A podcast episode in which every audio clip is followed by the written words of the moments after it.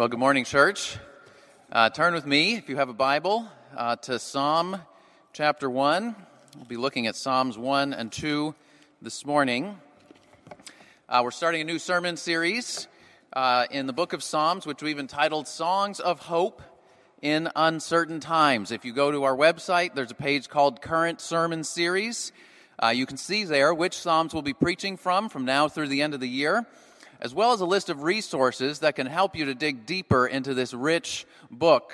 Uh, one of the resources I'm particularly enjoying is this book called Psalms by the Day. So it's the book of Psalms. It's uh, Alec uh, Motyer M O T Y E R. I'm not quite sure how to pronounce that, but that's his name. Uh, so he's translated the Psalms and he gives, uh, has a column of sort of notes on particular words or concepts or poetic parts, and then he has sort of devotional reflections after each psalm or two. Uh, so you can sort of use it as a devotional. Uh, there's other devotionals on the Psalms. There's other books, uh, scholarly books, and just books that can help you dig deeper into the Psalms if you'd like to take this a step further. Uh, but we'll be preaching through Psalms for the next three months through the end of the year.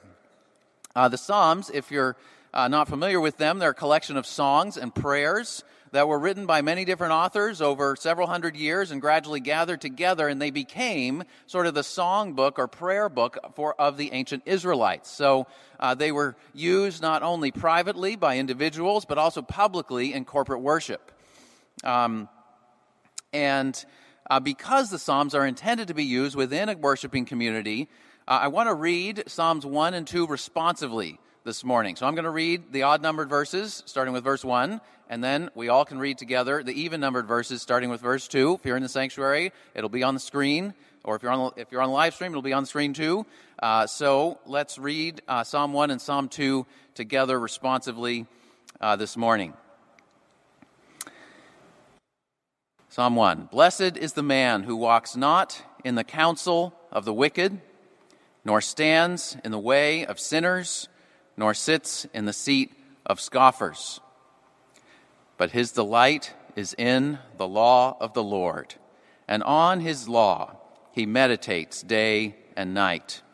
He is like a tree planted by streams of water that yields its fruit in its season, and its leaf does not wither. In all that he does, he prospers. The wicked are not so, but are like chaff that the wind drives away. Therefore, the wicked will not stand in the judgment, nor sinners in the congregation of the righteous.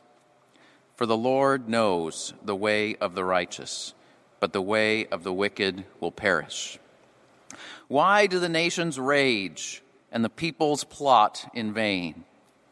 The kings of the earth set themselves, and the rulers take counsel together against the Lord and against his anointed, saying, Let us burst their bonds apart and cast away their cords from us. He who sits in the heavens laughs, the Lord holds them in derision. Then he will speak to them in his wrath and terrify them in his fury, saying, As for me, I have set my king on Zion, my holy hill. I will tell of the decree. The Lord said to me, You are my son. Today I have begotten you. Ask of me, and I will make the nations your heritage, and the ends of the earth your possession. You shall break them with a rod of iron and dash them in pieces like a potter's vessel. Now, therefore, O kings, be wise. Be warned, O rulers of the earth. Serve the Lord with fear and rejoice with trembling. Kiss the Son, lest he be angry and you perish in the way, for his wrath is quickly kindled. Blessed are all who take refuge in him. Amen. So, we're preaching through uh, several of the Psalms this fall for a couple of reasons. Uh, one reason is we haven't preached through Psalms for quite a while at Trinity. The last time we did a series on Psalms was seven or eight years ago, and most of you weren't here then. Uh, so uh, we try to get around different parts of the Bible so we can be well rounded uh, by the different uh, parts of Scripture that God has given us um, to, to shape and refine us. Uh, but another reason that we're looking at Psalms this fall is that we felt like the Psalms speak particularly to our present condition. Uh, you know, for many of us, 2020 has been a roller coaster. And I don't mean so much the fun, exciting thrill ride. Um, I mean more the traumatic, stomach churning, how much longer will this last? Why did I ever get on this ride? kind of roller coaster. Right? On the national level, we started with impeachment, then coronavirus, then protests, then hurricanes and wildfires, now the election, and soon it'll be winter. Boy, it's been a year. And on a personal level, many of us have experienced turmoil uh, in our plans, in our jobs, in our health, in our relationships, in all kinds of things. And many people, uh, both uh, within and outside the church, are feeling all kinds of strong emotions scared, hurting, worried, weary, frustrated, fed up. And you know, the Psalms speak to that kind of world and those kinds of emotions. You know, there's, there's, there's a wide variety of Psalms that's, that, that are written out of a wide diversity of life experiences. There are Psalms of lament where people are crying out to God in distress. There are Psalms of confession where people are turning to God with their sin and failure. There are Psalms of trust where uh, uh, the, the writer is resting quietly in God's presence. There are Psalms of history reflecting back on both good experiences and hard experiences and what we can learn from them. There are Psalms of praise and thanksgiving that point us toward God's character and God's mercies. Um, but uh, the Psalms are written out of, uh, the, the, the, Psalms are written and speak to a world uh, full of turmoil and upheaval. Even these two Psalms we just read, right? Uh, Psalm 2 talks about the nations raging, being in an uproar, in turmoil people banding together to overthrow the boundaries that God has instituted, thinking that by throwing off all restraint they will find freedom, but the result is only more chaos. Right? Psalm 1 begins by talking about the wicked. Uh, and in many Psalms, the, the psalmist sort of looks at the world and says, Man, there are people who are just completely disregarding God's ways and completely not loving their neighbor, and they seem to be doing fine. And then people who are seeking to love God and love their neighbor seem to have it the worst sometimes in this world. Right? Many of the Psalms are written asking those kind of questions out of those kinds of situations. But in the midst of turmoil and uncertainty, the Psalms invite us into a life under God's blessing. That's the main theme we'll be looking at is what does a life under God's blessing look like in the midst of a world of turmoil and uncertainty? Did you notice that Psalm 1 begins with that word, blessed? Blessed is the man uh, uh who, who uh, abides in God's word. And then Psalm 2 ends with that same word, blessed are all who take refuge in him. What does that word blessed mean? Well, it means to be a recipient of God's favor and God's goodness. It means to be in line with God's purposes. And as a result, it means to have a kind of happiness and contentment that flows out of that. Uh, so this morning we'll see two main themes in these two Psalms. First, uh, Psalm 1 teaches us to, to be rooted in God's Word.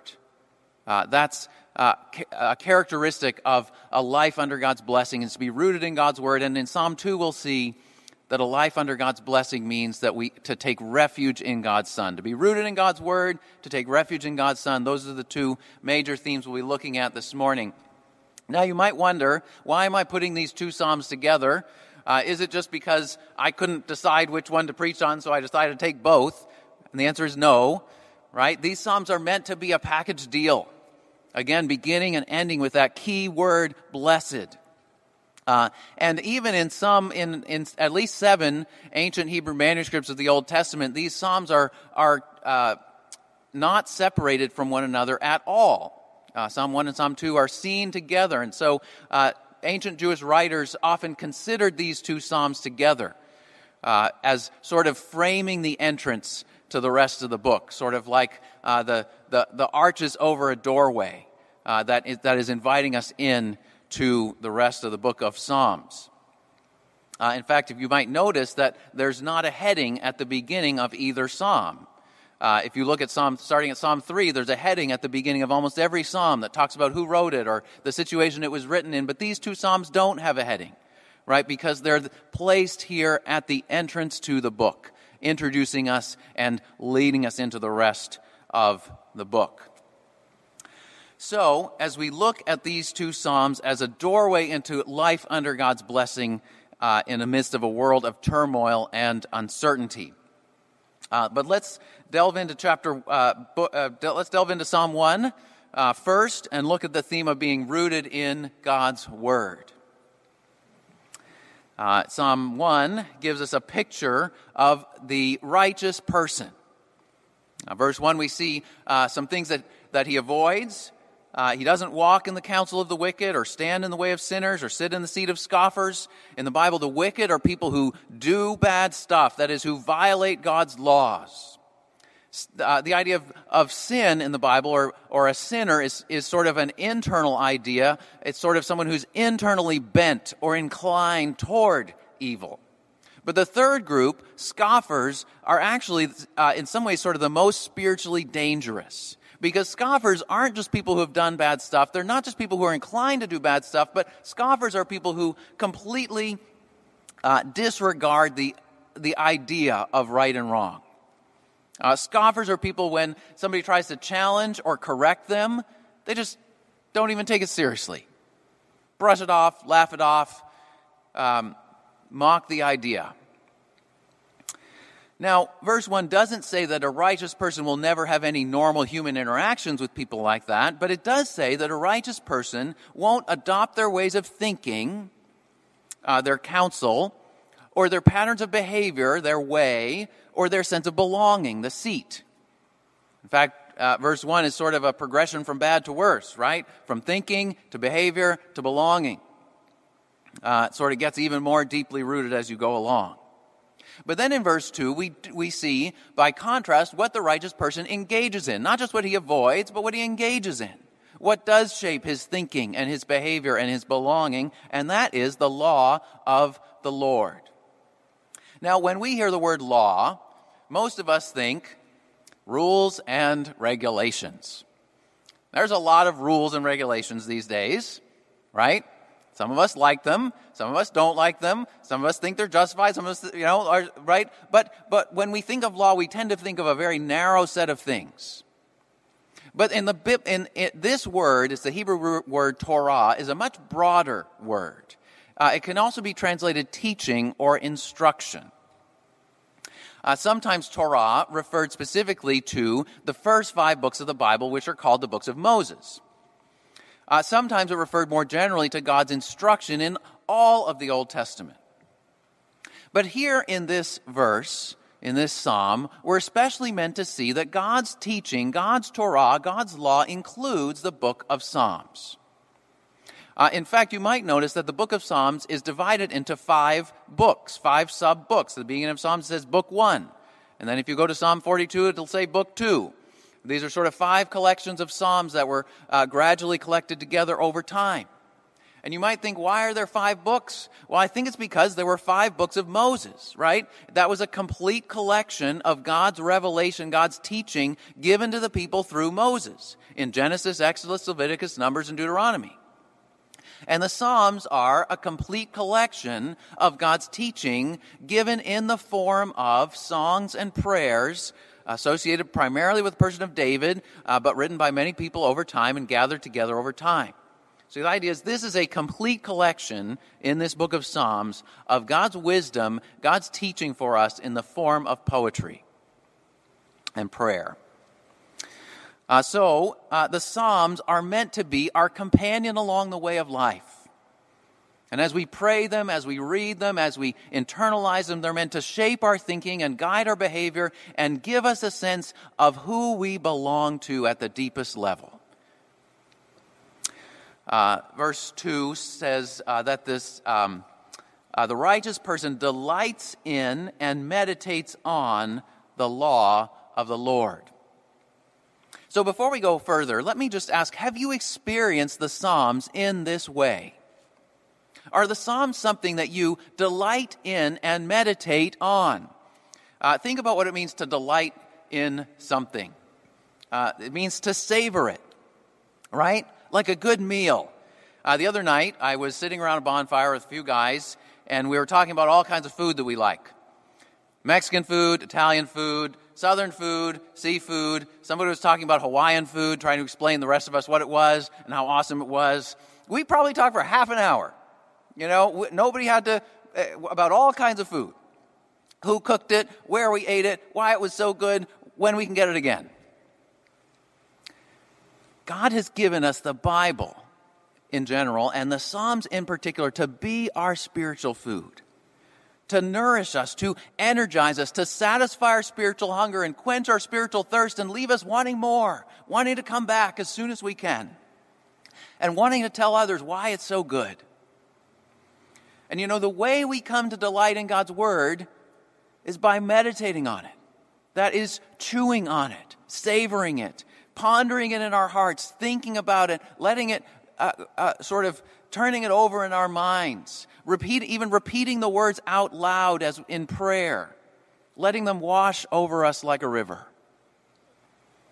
Uh, one of the resources you can find through uh, the church website on that uh, Psalms page is a, a, letter by the early church father Athanasius. He was an Egyptian church leader. Um, about 1500 years ago, and he wrote this letter to his friend about the Psalms. And if you read this letter, you can see that he spent years, decades delighting in and meditating on these Psalms. He wrote this Within the book of Psalms are represented and portrayed in all their great variety the movements of the human soul. It is like a mirror in which you see yourself portrayed. Moreover, whatever your particular need or trouble, from this same book you can select a form of words to fit it. In other words, he's saying if you're angry, there are Psalms that can help you bring your anger to God. If you're troubled, there are Psalms that can help you cry out to God in trouble. If you've messed up, the Psalms can help you confess your sin and ask God's for, and be assured of God's forgiveness. If you've experienced God's goodness, the Psalms can help you to praise and thank the Lord. You know, Athanasius had spent decades in the Psalms, and so he could recommend particular Psalms for people in particular situations with particular needs. Now, let me say a word to you if you've never read the Psalms or if the Psalms are largely unfamiliar to you. It may take some time to appreciate the variety of the Psalms. It's sort of like if you've never eaten Korean food. Now, good Korean food in my humble opinion, is one of the best things on the planet. But if you weren't raised with it, you may find that some of the flavors are initially unfamiliar. Right? Some foods are really spicy. Others are strongly pickled. Others are sweet. They may not all immediately appeal to you the first time you eat them. And in the same way, when you start reading the Psalms, you might find that some of them hit the spot right away and others feel like an unfamiliar taste, harder to relate to. And you know what? That's normal because the Psalms are written out of a great diversity of life experiences and situations. And, and uh, maybe you haven't been through what the psalmist was going through when he wrote that psalm. You know, or maybe some of the ancient poetry is a little hard, you know, it takes time to sort of uh, translate that into today and understand what it was meaning. You know, many people come to appreciate the Psalms more and more the older they get. I think that's partly uh, because people go through a greater variety of life experiences as they get older. In fact, some Psalms talk about the experience of getting older and actually address that particularly. Psalm 71 is a good example. Um, uh, and, and also, the more you spend time in them, right, the more you appreciate them. It's a little bit like drinking coffee right? The first time I drank a cup of coffee, I was like, why do people drink this? It's bitter. It's gross, right? Now I'm sort of a coffee snob a little bit. I mean, I, I, I, can tell you what good coffee is, right? I appreciate it. I know how I like it. I know how I don't like it, right? Um, and, and, and so, you know, over, it's an acquired taste, as they say, right? And so re, the, many of the Psalms are sort of like that. It's an acquired taste that you come to appreciate and savor and, and uh, uh, more and more over time. The invitation in the words of Psalm 34 is taste and see that the Lord is good.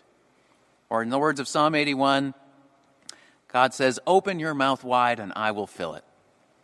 So that's the invitation to take in God's word, to delight in it, and meditate on it. And verse 3 of Psalm 1 tells us that as we do that, it'll have an enduring effect on us. Just like streams of water make a tree to flourish and bear fruit, God's word will help us to be nourished and strengthened and energized and stabilized. There's a very similar verse to verse 3 uh, in Jeremiah chapter 17, verses 7 and 8, and where it says, Blessed is the man who trusts in the Lord, whose trust is the Lord. He is like a tree planted by water that sends out its roots by the stream, and it doesn't fear when heat comes, for its leaves remain green. And it's not anxious in the year of drought, for it doesn't cease to bear fruit. In other words, even when we find ourselves in spiritually or physically oppressive circumstances, or in spiritually or physically dry places, God's word is still a source of, of ongoing nourishment and sustenance for us. Now, verse 4 gives a contrasting image. It says, The wicked are like chaff that the wind blows away. Chaff was sort of like the dust, uh, the, the, the worthless grass that was mixed in with the, the actual wheat. And when it, you'd sort of, they'd sort of toss it up, the wheat would fall down, the chaff would blow away in the wind because it was weightless, it was rootless, it, it, it had no substance to it. You know, just this year, there are a lot of things that have dried up and blown away in the world. Businesses have closed, some of them are not coming back. Many people's savings of economic prospects have dried up. Relationships have come under stress. Sometimes painful fractures have been exposed and brought to the surface. But, brothers and sisters, whatever else in this world may decay or wither or change, God has promised that if we're planted in His Word and drawing upon the nourishment of His Word, our lives will become enduring and fruitful and, and stable, even through years and seasons of drought or hardship. And verse 6 reminds us that this isn't just our own doing.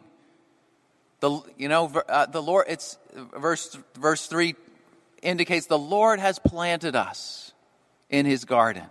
He's the master gardener, and he knows our way. Verse 6 the Lord knows the way of the righteous.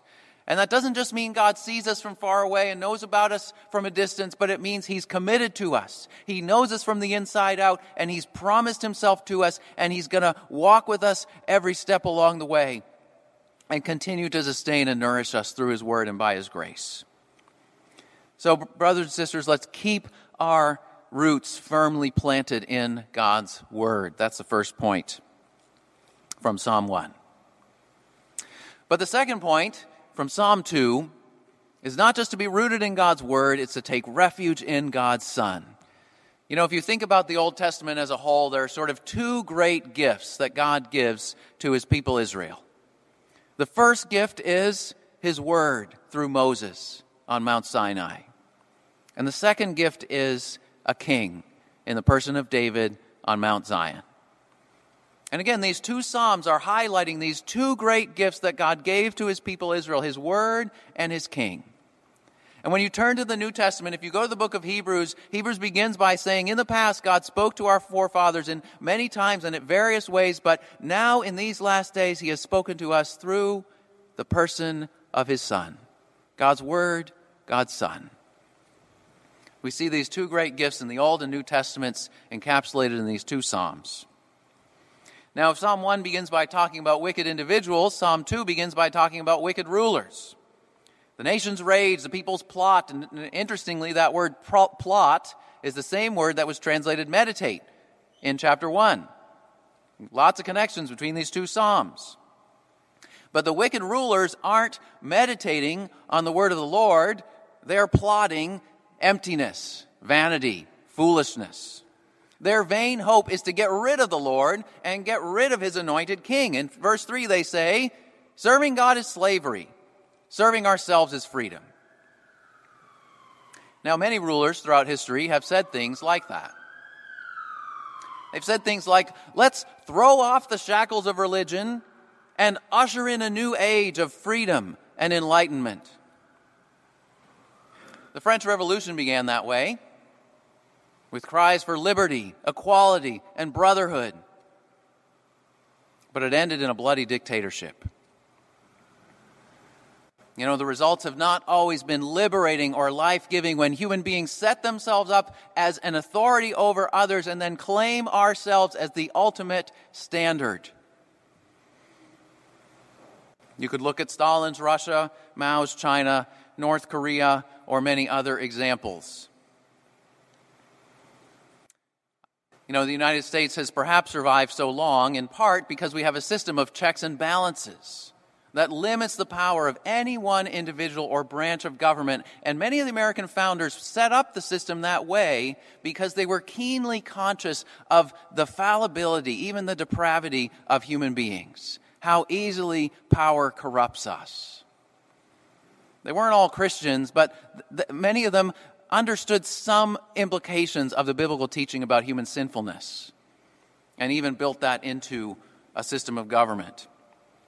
You see, the paradox is it's only by accepting our creaturely limitations that we can truly enjoy the freedom that God has intended for us to enjoy.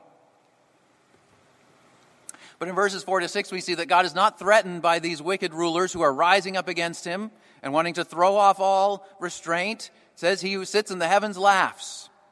The Lord holds them in derision. You know, imagine how you would respond if you saw an ant crawling around on the floor, and the ant spoke to you and said, I am declaring a revolt against you and the entire human race. You'd look at the ant and say, I can stomp on you anytime I want. Right? I don't even, I can't, I don't even, you are no obstacle to me. How ridiculous. And in a similar way, God says to these wicked rulers who are rising up against him, As for me, I've set my king on my holy hill, on Zion. In other words, God is saying, I don't need you to be on my side. I can accomplish my plans perfectly well with or without you. I'll do exactly what I want to do, and you can't stop me. I mean, look at what God did for the people of Israel in the Old Testament. The people of Israel are enslaved in Egypt. They're threatened right? That one of the most powerful rulers in the ancient world wants to exterminate them. And God says, I'm going to rescue you. I'm going to bring you out from under Pharaoh's nose. I'm going to take you under my wing, under my protection, and you'll be mine. And nothing Pharaoh says or does is going to get in the way of me rescuing you. So he brings them into his own, their own land and plants them there and gives them a king to rule in Zion. Zion's just another name for Jerusalem.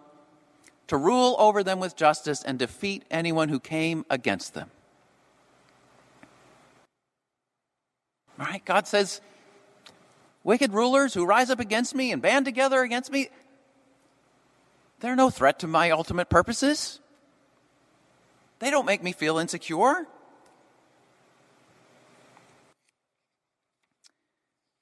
Uh, some scholars have suggested that Psalm 2 was originally written as a coronation psalm uh, to celebrate the installation of King David or one of his descendants.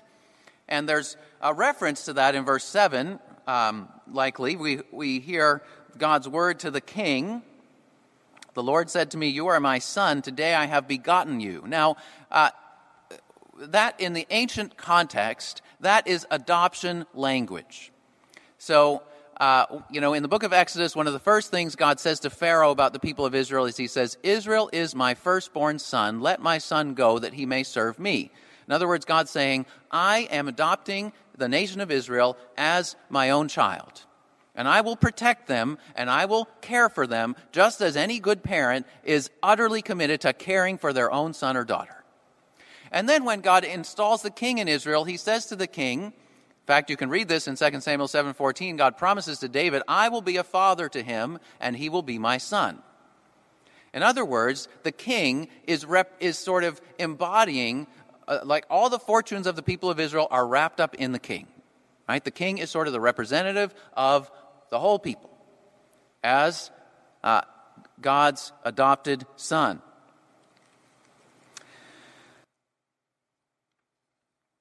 Uh, but if you read Psalm 2 as a whole, it doesn't actually sound like it was written simply for a coronation ceremony. It sounds more like it was written remembering a coronation ceremony, but facing a crisis. Right? Why do the first three verses start with nations rising up? It's probably because it was written at a time when the nation of Israel is being attacked and threatened by some big superpowers of the day. But Psalm 2 reminded the king and reminded God's people of, the pro- of God's power and of God's promise. And even pointed ahead in verses 8 and 9 to what God would do in the future when all the nations of the world to the ends of the earth would come under the rule of, uh, of, of the king, of the Lord's appointed king. So, um, so the point is, Psalm 2 is written facing a crisis, but remembering God's power and God's promise. Now, here is the fascinating thing about this. When you go to the New Testament, the early church reads Psalm 2 and turns to Psalm 2 when they are in the middle of crises and facing opposition and turmoil. So if you look at Acts chapter 4, the apostles Peter and John have been preaching about Jesus. They get arrested, thrown in jail, released the next day. They go back to the believers. They all say, We need to pray. And they begin their prayer by quoting verses 1 and 2 of this psalm. Why did the Gentiles rage and the peoples plot in vain? The kings of the earth set themselves and the rulers are gathered together against the Lord and against his anointed. And then they go on to explain. Uh, then listen to what they say next. For truly in this city, there in Jerusalem, they're speaking right there in Jerusalem, Truly in this city there were gathered together against your holy servant Jesus, whom you anointed, both Herod and Pontius Pilate, along with the Gentiles and the people of Israel. Now, what are they saying? Here's the point. In verses 1 to 3 of Psalm 2, the early church saw a picture of Jesus' crucifixion. You see, the early Christians were reading Psalm 2, and they were Jewish Christians, so they would have known this psalm very well already. And they said, you know what? That's describing something that happened way back in ancient Israel, but it's not only that, that's also describing exactly what we just saw happen to Jesus. What happened to Jesus? The rulers of the world all turned against him. Herod, Pontius Pilate, the Roman government, the Jewish authorities, they banded together to get rid of him. They condemned him to death, and they hung him on a tree and nailed him there to die. Even though he was the anointed one of God. That word in verse 2, the anointed, is the word that's also translated Messiah. That's what Messiah means, anointed one of God. But it doesn't stop there. The early church kept on reading the psalm, and they said, look at verses 4 through 7. That's what happened in the resurrection. God didn't leave Jesus dead in the grave, God raised him up. Right? God wasn't threatened by the rulers of the world and everybody who banded together and put Jesus to death. No, God was going to work out his plan despite and even through that. So in Acts 13 33, Paul quotes verse 7 of Psalm 2, and he specifically refers it to Jesus' resurrection. He says, What God promised to our fathers, this he has fulfilled to us, their children, by raising Jesus. Resurrecting Jesus. As, it is written in the second psalm, You are my son, today I have begotten you. And in Romans chapter 1 verse 4, Paul wrote that Jesus was declared to be the Son of God with power uh, by his resurrection from the dead. In other words, when God raised Jesus from the dead, it was his public statement to the whole world that this is my Son. He is and ever will be the true anointed one of God, the rightful King of glory. So the early church read this psalm and they saw Jesus' crucifixion, Jesus' resurrection, and it doesn't even stop there. They read verses 8 and 9 and saw a prophecy of Jesus' return in glory. If you read the book of Revelation, three times Revelation quotes or alludes to verses 8 and 9 of Psalm 2. And Revelation is written to Christians who are in the midst of crisis, facing all kinds of opposition and all kinds of turmoil in the world.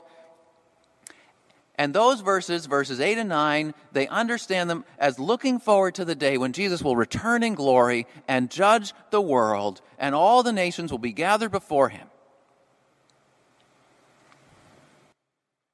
So, what's the point of all this?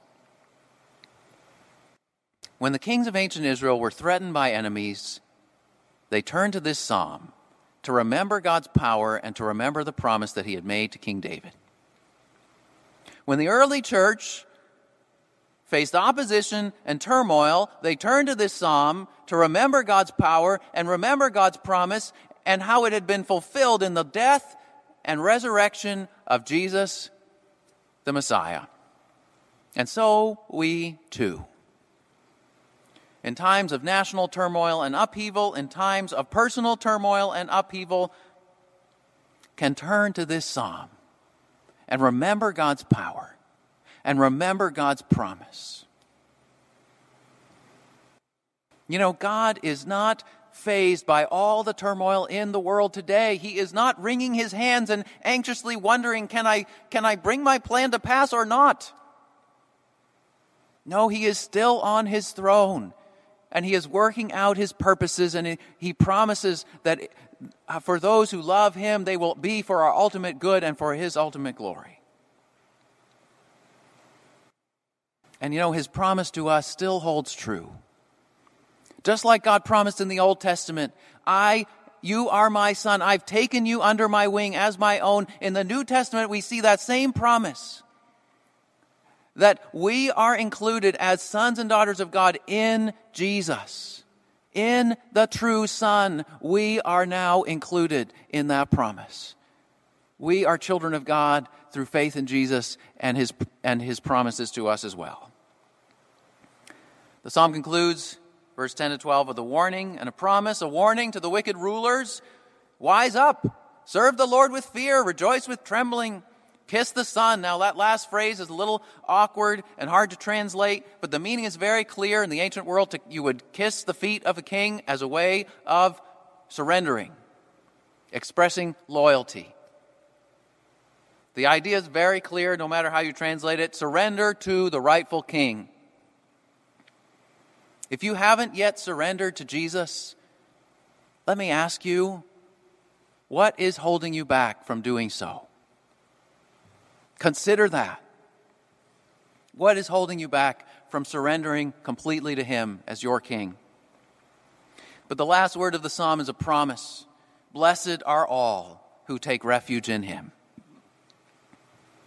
Have you found your refuge in Him? Derek Kidner wrote, There is no refuge from Him, but there is refuge in Him. Jesus invites us to come to Him and take refuge in Him and hold to Him. Brothers and sisters, plant your roots in God's Word, find your refuge in God's Son. That is what it, lo- it means to live under God's blessing in a world of turmoil. Let's pray. Father God, we thank you for these Psalms that were written so long ago. We thank you, Lord, for how they testify to your great gifts, the gifts of your word, the gift of your word and the scriptures. We pray that we would be rooted in the scriptures and draw upon their truth and wisdom for our lives. And in the person of your Son, our King Jesus, we pray, Lord, that we might take refuge in him, that we might know the blessing it is to belong to you and that our thinking and, and our lives might be increasingly shaped by that reality, by our belonging to you. Pray this all in Jesus' name. Amen.